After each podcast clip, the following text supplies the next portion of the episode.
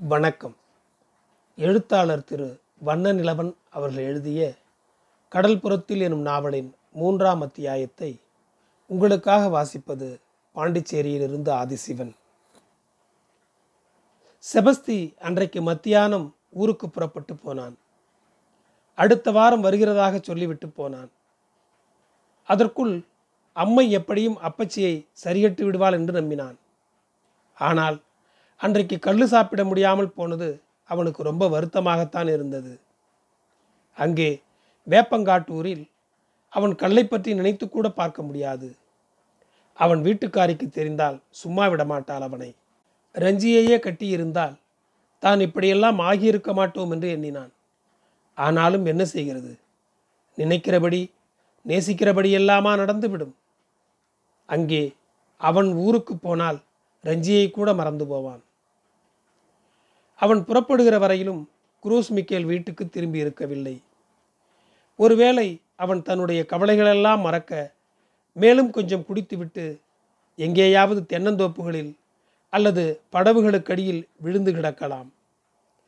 அந்த ஊரில் எல்லா பரதவனும் குடித்தான்.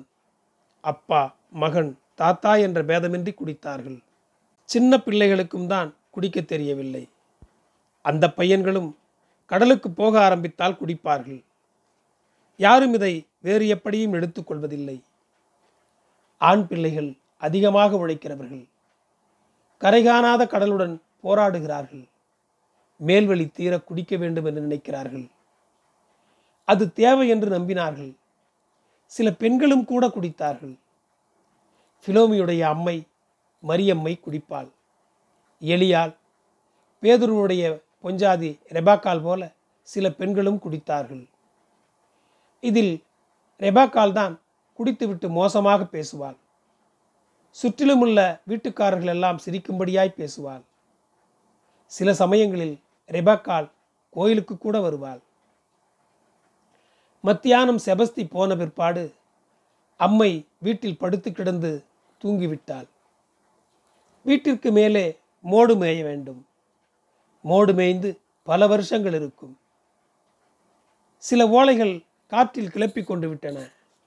அந்த ஓட்டைகளில் ஒன்றினூடே சூரிய வெளிச்சம் அம்மையுடைய சிவப்பான கால்களில் வட்டமாக விழுந்திருந்தது. அந்த வெளிச்சத்தில் அம்மையுடைய கால் முட்டிகள் எல்லாம் தெரிந்தது. பிலோமி சாப்பிடுவதற்காக தட்டின் முன்னே உட்கார்ந்தாள். அவளுக்கு சாப்பாடே ஓடவில்லை. ஏதோ ஒரு வஸ்து நெஞ்சுக்குழியில் அடைத்திருக்கிறது. அது அவளுடைய அண்ணனுடைய புதிய ஆசையாக இருக்கலாம். அவளுக்கு பிறகு பிறந்தவர்கள் யாருமே இல்லை. இதற்காக ஃபிலோமி எத்தனையோ தடவை ஏங்கி இருக்கிறாள் இப்பவும் கூட அவளுக்கு ஒரு தம்பி இருக்க வேண்டும். அவள் அவனோடு கூட கடற்கரையில் சிப்பிகள் பொறுக்கி திரிய வேண்டும் போல் ஆசைப்படுவாள். இன்றைக்கு ஒரு தங்கச்சி இல்லாமல் போனதுக்காக வருத்தப்பட்டாள். பொறித்து வைத்திருந்த கருவாடு அப்படியே சட்டியில் இருந்தது. வாசலில் ஆலரவம் கேட்டதும் தலையை வாசல் பக்கம் நீட்டி பார்த்தாள். ஐசக் அப்பச்சியை வாசலில் கிடந்த கயிற்றுக்கட்டிலில் படுக்க வைத்து கொண்டிருந்தான். உணர்ச்சிகளே இல்லாதவளைப் போல அதை பார்த்து கொண்டிருந்தாள். இந்த சந்தடியிலும் அம்மை எழுந்திருக்கவில்லை.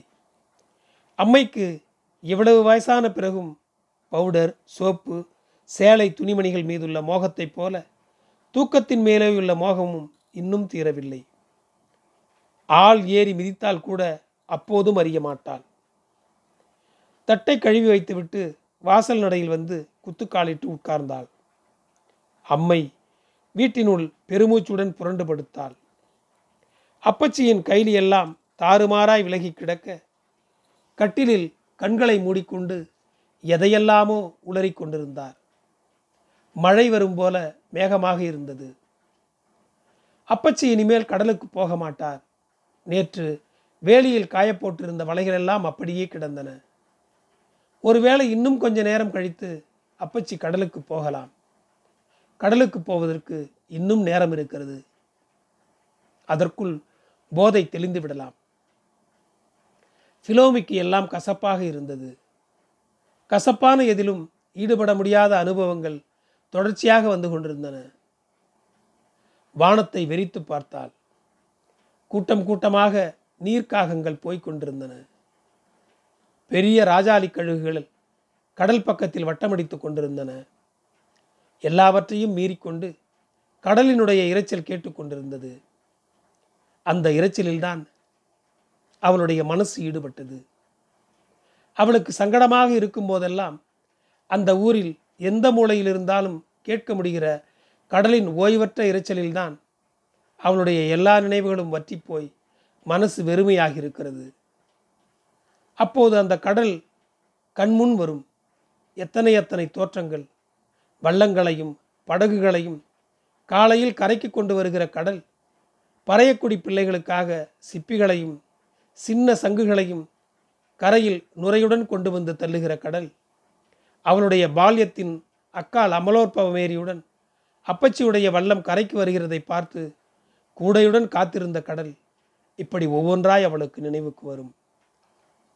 இந்த கடற்கரையெல்லாம் விட்டுவிட்டு அவளுக்கு பிரியமான சாமிதாசையெல்லாம் விட்டுவிட்டு செபஸ்தி அண்ணன் அவன் ஊருக்கு வரச் சொல்லுகிறான்.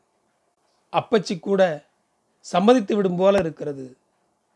அப்பச்சிக்கு கல் வாங்கி கொடுத்தால் மனசு இறங்கிவிடும். எதையும் செய்துவிடும். இதற்குள் பக்கத்தில் ஐசக்கின் வீட்டில் தகராறு ஆரம்பித்து விட்டது. ஐசக்குடைய குரல் உச்சத்தில் ஒரு யானையின் கேட்க முடியாத பிளிரலைப் போல கேட்கிறது. அவன் பொஞ்சாதியை அடித்து நொறுக்கி கொண்டிருப்பான். அவள் அவன் இல்லாத நேரத்தில் யாரோ கள்ளப்புருஷனுடன் கொஞ்சுகிறாளாம். இப்படி ஒரு குற்றச்சாட்டை அந்த பரிதாபத்திற்குரிய பெண் கேத்தரின் மீது நீண்ட நாட்களாகவே சொல்லி கொண்டு வருகிறான். அவள் கேத்தரின் பறையக்குடியில் தப்பி பிறந்த அபூர்வமான பெண்.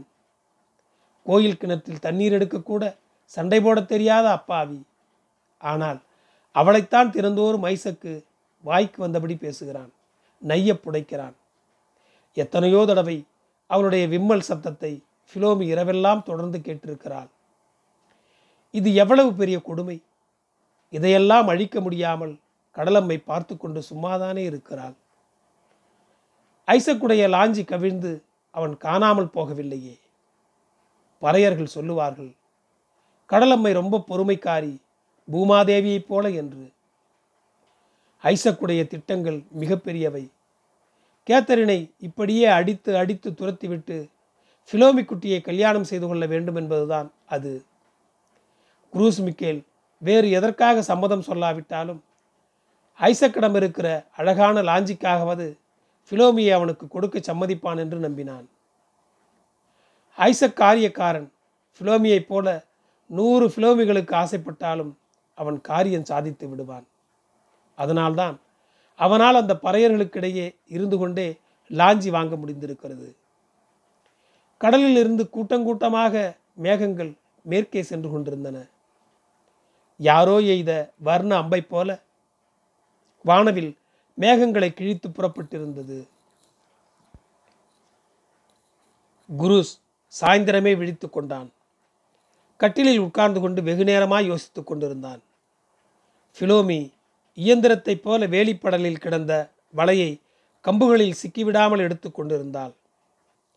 வள்ளத்துக்கு கொண்டு போக வசதியாக சுருட்டி வைத்தாள். தண்ணீர் இறைக்கிறதுக்காக கிணற்றடிக்கு போனாள்.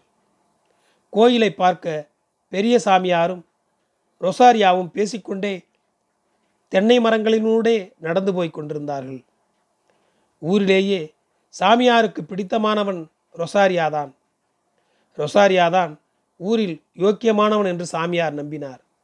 ஃபிலோமியனுடைய அம்மை எழுந்து கொண்டு குஸ்னியில் நடமாடிக்கொண்டிருந்தாள் அவளை குரூஸ் மிக்கேல் தான் எழுப்பிவிட்டிருக்க வேண்டும். இல்லை என்றால் மரியம்மை நாளை காலை அவன் கடலிலிருந்து திரும்புகிற வரையிலும் தூங்கிக் கொண்டிருப்பாள். நல்ல மனைவி இப்படி தூங்க மாட்டாள் என்று குரூஸ் மிக்கேல் நினைத்தான்.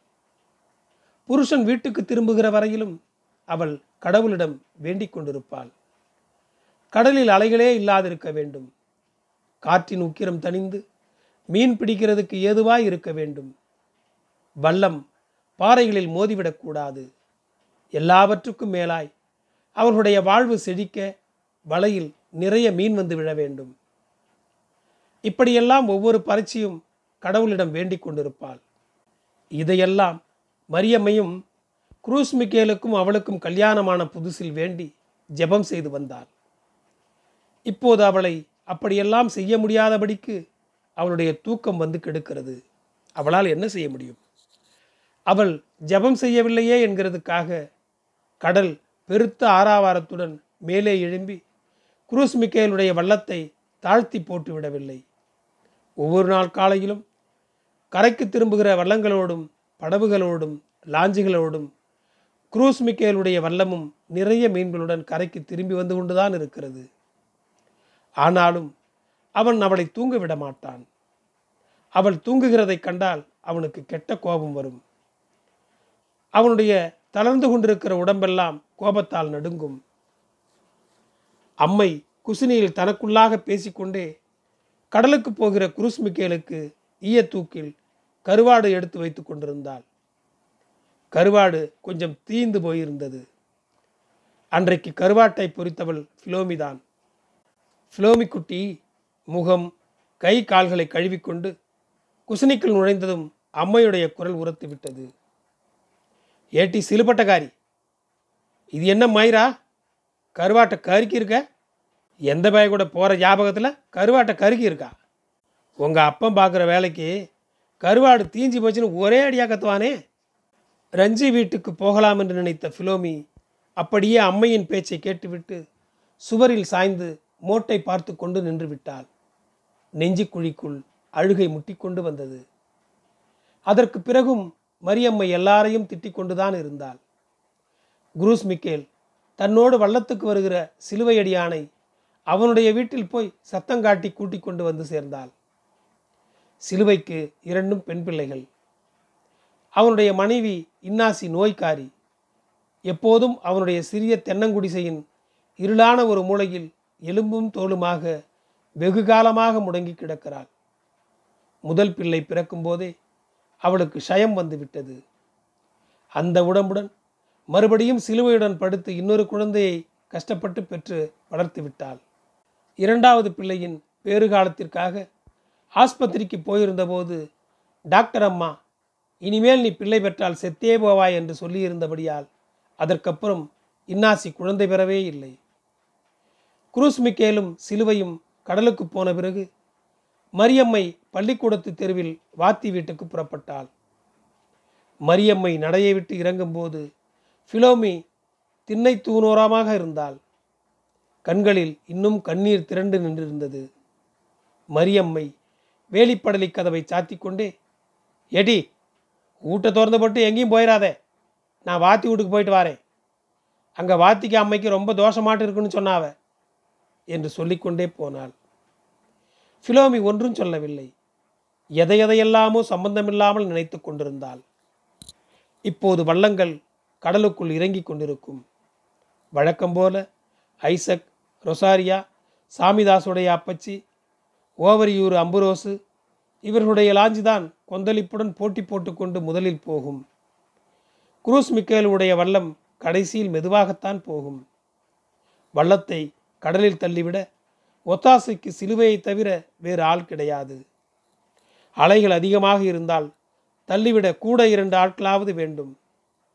முன்னெல்லாம் ஃபிலோமியுடைய தாத்தா தாசையா இருக்கையில் அவரும் வல்லம் தள்ள தார் பாய்ச்சி கொண்டு அலைகளோடு போராடுவார். குரூஸ் மிக்கேல் அவரை சத்தம் போடுவான். வேய் நீர் எதுக்குவே தள்ளிதிர? கீழே விழுந்துட்டீருனா போறாந்தாலே லே குருசு அப்படிங்கிற கடலம்மை மடியில் விழுந்து சாகணும்னா கொடுத்து வைக்கணும்டா என்பார் தாசையா. ஃபிலோமி கூட இடுப்பு வரை பாவாடை நனைய நனைய வல்லம் தள்ளிவிட்டு இருக்கிறாள் மற்ற வள்ளங்களை தள்ளிவிட யாரும் ஒத்தாசைக்கு வருவார்கள். ஆனால் குரூஸ் மிக்கேலுடைய வள்ளத்தை தள்ளிவிட ஊரில் யாரும் உதவிக்கு வருவதில்லை. குரூஸ் மிக்கேலை ஊரில் யாருக்கும் பிடிக்காது. கோயில் திருவிழாவுக்கு குரூஸ் மிக்கேல் வரி கொடுக்க மாட்டான். இந்த பகை நெடுநாட்களாகவே இருந்து வருகிறது. தாசையா நாடாரை புதைக்கிறது கூட யாரும் வரவில்லை. கோயில் பாதிரியார் மட்டும் ஊர்க்கட்டுப்பாட்டை மீறி வீட்டுக்கு வந்து ஜெபம் செய்துவிட்டு போனார். செபஸ்தியும் குரூஸ் மிக்கேலும் அக்கால் அமலோற்பவ மேரியுடைய மாப்பிள்ளையும் சிலுவையடியானும் சேர்ந்து பெட்டியை தூக்கி கொண்டு கல்லறை தோட்டத்துக்கு போனார்கள். ஆனால் ஐசக் ரொம்ப உதவியாக இருந்தான். அவன் முதலிலேயே கல்லறை தோட்டத்துக்கு போய் குழியெல்லாம் தோண்டினான். ஊரிலிருந்து ஒரே ஒரு ஆள் லாசரு பாட்டா மட்டும் வந்திருந்தார். லாசுரு பாட்டா ரொம்ப அருமையானவர். எல்லோரையும் நேசித்தார். அதனால்தான் அவர் வந்திருந்தார். அன்றைக்கு வேறு யாரையும் விட ஃபிலோமிதான் அதிகமாய் அழுதாள். அவளுடைய அம்மை சொந்தக்காரர்களையெல்லாம் திட்டிக் கொண்டிருந்தாள்.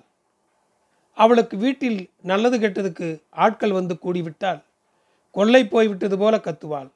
ஒவ்வொரு வருஷமும் கிறிஸ்துமஸுக்கு அக்கா அமலோற்பவமேரி தன்னுடைய புருஷனுடனும் பிள்ளைகளுடனும் வருவாள். செபஸ்தி அவனுடைய பெஞ்சாதி பிள்ளைகளுடன் வந்து விடுவான் இது மாதிரியான சமயங்களில் ஏதாவது ஒரு அற்பமான காரணத்துக்காக சண்டை வந்துவிடும். அதுவே பெரிதாகி எல்லோரும் ஊருக்கு போகும்போது இனிமே இந்த வீட்டின் நடவாசலே மிதிக்கிறதில்ல என்று சொல்லி போவார்கள். ஆனால் அடுத்த வருஷமும் கிறிஸ்துமஸுக்கு வருவார்கள்.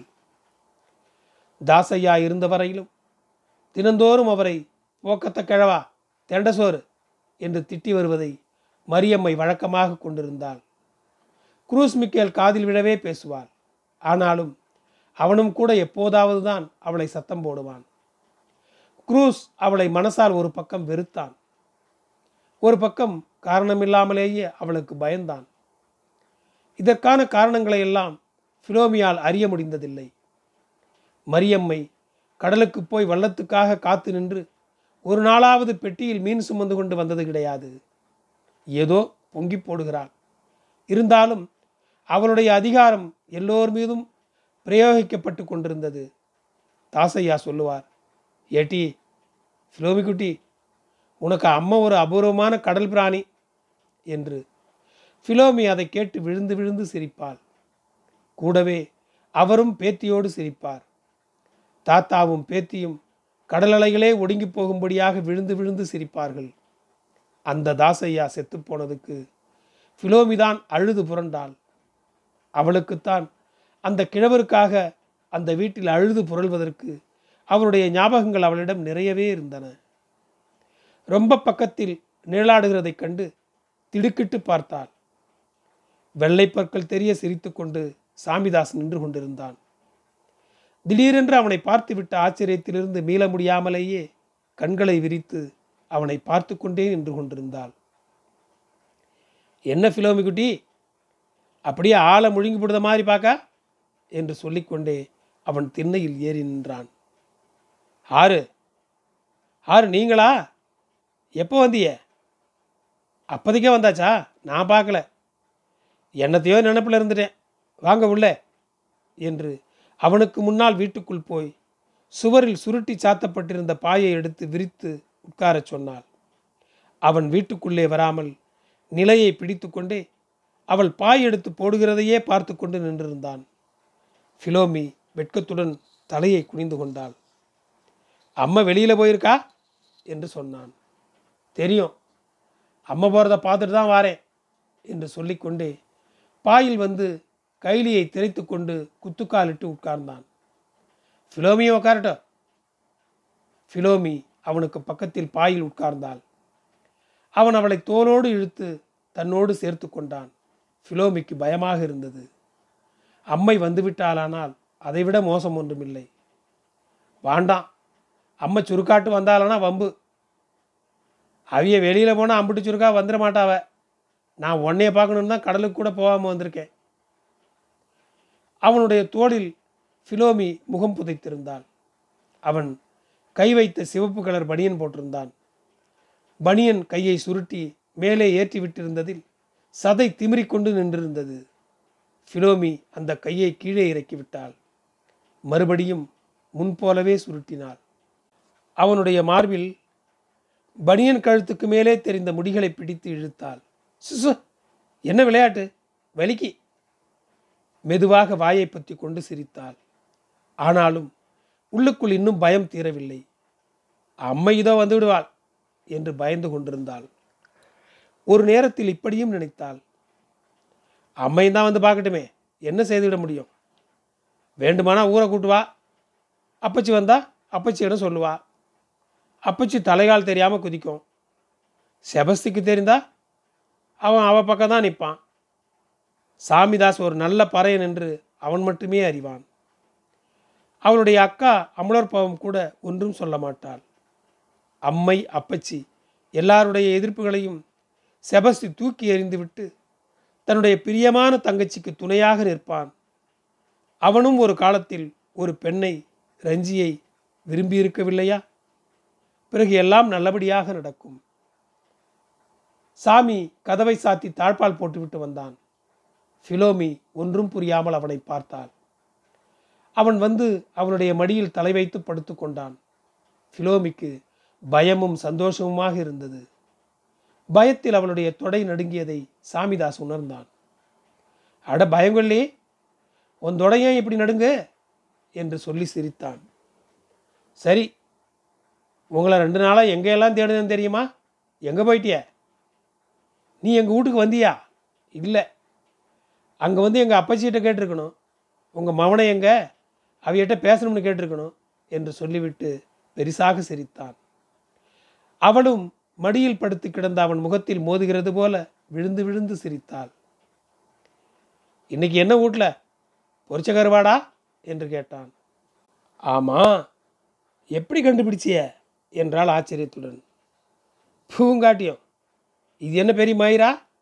அதான் பிள்ளை உனக்கு சிரிப்பானியோட கருவாட்டு வாடையும் அடிக்க. சாமிதாஸ் அவளை சட்டென்று பாயில் தள்ளிவிட்டான். அவளுடைய சேலை மேலாக்கு தூரப் போய்விட்டது. அவளுக்கானால் சிரிப்பு இன்னும் ஓயவில்லை. வேண்டாம் சாமி அம்மை வந்துடுவா வேண்டாம்னா எதுக்கு போட்டு போன இது? என்று அவனுக்கு மட்டும் கேட்கிறது போல சொன்னாள். அவன் மனம் போனபடியெல்லாம் அவளை படுத்தினான். ஃபிலோமி திமிரவும் இல்லை திமிராமலும் இல்லை. அவளுக்கு வேண்டும் போலவும் வேண்டாம் போலவும் இருந்தது. ஒரு கணத்துக்கு அம்மையுடைய சிடுசிடுப்பான முகம் கண்முன்னால் வந்தது. பிறகு அதுவும் மறைந்து போனது. அதற்குள் சாமி அவளை முழுவதும் தன்வசப்படுத்தி விட்டிருந்தான். அதன் பின்பு ஃபிலோமிக்கு ஒன்றும் சொல்வதற்கு வார்த்தைகளே இல்லாமல் ஆகிவிட்டது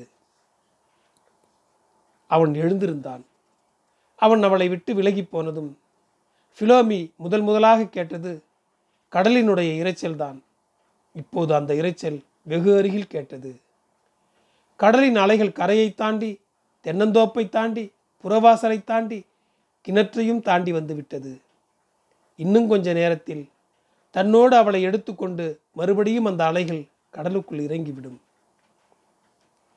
ஃபிலோமியுடைய சேலையை சுருட்டி அவன் மூளையில் எரிந்திருந்தான்.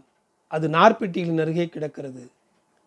அவளுக்கு அதை எடுத்து உடுத்தி கொள்ள வேண்டும் என்று கூட தோன்றாமல் அப்படியே பாயில் ஒரு சாய்ந்து கைகளை கால் இடுக்குக்குள் கொடுத்து படுத்து கிடந்தாள்.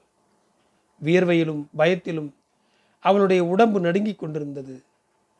அவன் சாமிதாஸ் மெதுவாக அவளுடைய முதுகுக்கு பின்னால் உட்கார்ந்து கொண்டு குனிந்து அவளுடைய முகத்தை பார்த்தான்.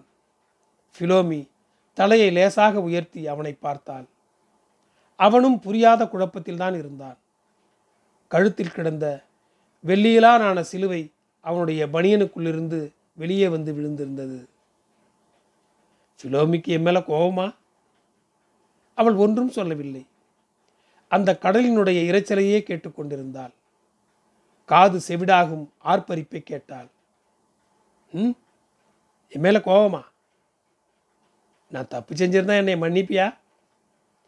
ஃபிலோமி புரண்டு படுத்து அவனை இடுப்போடு சேர்த்து அணைத்து கொண்டாள். சாமி நீங்கள் ஏன் இப்போ வந்தியே? அம்மை இல்லாத நேரத்தில் வந்து என்னை இப்படி ஆக்கிப்பிட்டியலே? சாமிதாசுக்கு அவளை சமாதானம் செய்ய தோன்றவில்லை. அவன் மேலேயே அவனுக்கு கோபம் கோபமாக வந்தது. ச்சே எவ்வளவு அற்பமாக கொஞ்ச நேரத்தில் நடந்துட்டோம். இந்த ஃபிலோமி குட்டி தான் என்ன நினைப்பா? இதுக்காகத்தானா இவ்வளவு நாள் இவன் நமக்குன்னு நினச்சிருந்தது? இம்புட்டு தானே அவள் மீது உள்ள பிரியமெல்லாம்? சாமி நீங்கள் அப்படியே தான் இருக்கியோ ஞாபகம் இருக்கா அவங்களுக்கு பள்ளிக்கூடத்துக்கு போயிட்டு வந்துக்கிட்டு இருக்கும்போது ஒரு நாள் கருக்கல்ல கோயிலுக்கு போகிறதால விளையாடிக்கிட்டு இருந்தோம். அன்னைக்கு இப்படி தான் முரட்டுத்தனமாக கட்டி பிடிச்சி மேலையெல்லாம் கடிச்சியோ? ஞாபகம் இருக்கா? அவன் ஜன்னலுக்கு வெளியே தெரிந்த தென்னந்தோப்புகளையே பார்த்து கொண்டிருந்தான். ஃபிலோமி எழுந்து புறவாசலுக்கு கைகால்களை கழுவி கொண்டு வரப்போனாள் வந்தபோது நடுவீட்டில் வெறும் பாய் மட்டும் கிடந்தது. வாசல் கதவும் படலி கதவும் விரிய திறந்து கிடந்தது. நார்பெட்டிகளுக்கு பக்கத்தில் கிடந்த சேலையை எடுத்து அரைகுறையாக மேலே போட்டுக்கொண்டு அவசரமாக தெருவுக்கு ஓடினாள். தூரத்தில் சாமிதாஸ் தலையை தொங்க போட்டு கொண்டு போய் கொண்டிருந்தான். கொஞ்ச நேரத்துக்கு அவனையே பார்த்து கொண்டிருந்தாள். நன்றி தொடரும். என் குரல் உங்களை தொடர ஃபாலோ பட்டனை அழுத்துங்கள். உங்களுக்கு மீண்டும் நன்றி.